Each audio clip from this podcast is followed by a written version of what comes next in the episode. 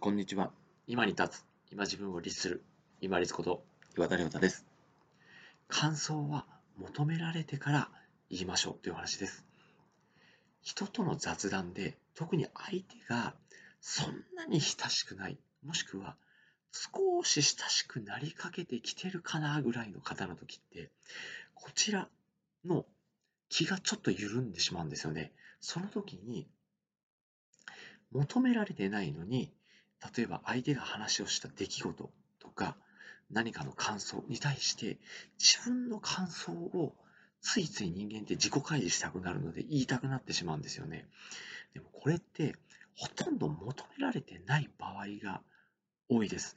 本当にですね、長年親しい友人であるとか、家族間であるとか、本当に気の置けない仲のいい人であればですね、お互いに感想をわーっと言い合って、そして、あ、すっきりした。でいいんですけど、特に、まあ、学校もそうですし、まあ、会社、まあ、企業、勤め先ですよね、とか、他のどこかのグループで会話をしてるときって、そんなにやっぱり周りの人って親しくない人もいたりして、その時の会話でですね、やっぱりこう、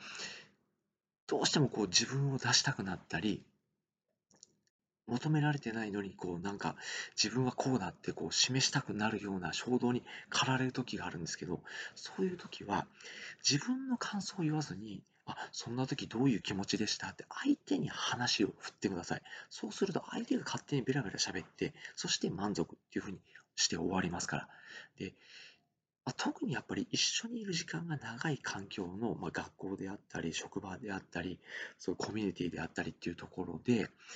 例えば、その話をしている相手がですね、嫌な思いを例えば人から受けたとかっていう場合に感想を求められてないのに、わ、それは嫌な思いしましたねとか、こうですねとかって言った内容を、さらに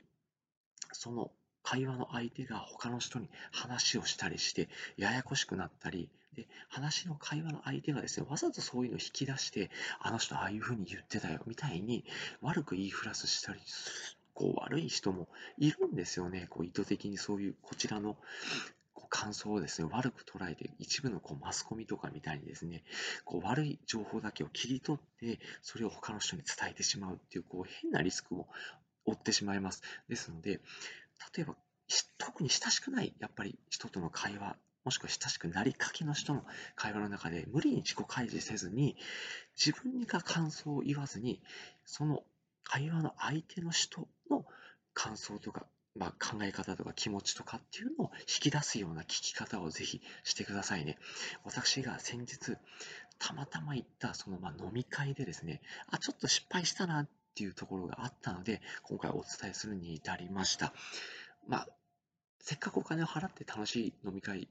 だったはずなのに、なんかこう自分が変に気を許してしまって、自己開示してしまって、求められてない、あ、感想を言ってしまったなっていうちょっと反省反省があったので、皆様にこうお伝えできればな、まあ自分の戒めとか反省っていう意味も含めて、今回動画を撮ったにしたいです。あの、感想とか気持ちとかっていうのは、まあ、求められてから伝えるぐらいの感じで、頻度で程度でいいんじゃないかなと思います。特に親しくなりかけとかですね、あまり親しくない人との会話では求められてない場合が多いので、ぜひ注意してくださいね。私の失敗をぜひ活かしていただければ幸いです。本日もご清聴いただきましてありがとうございました。皆様にとって一日良い日となりますように。これにて失礼いたします。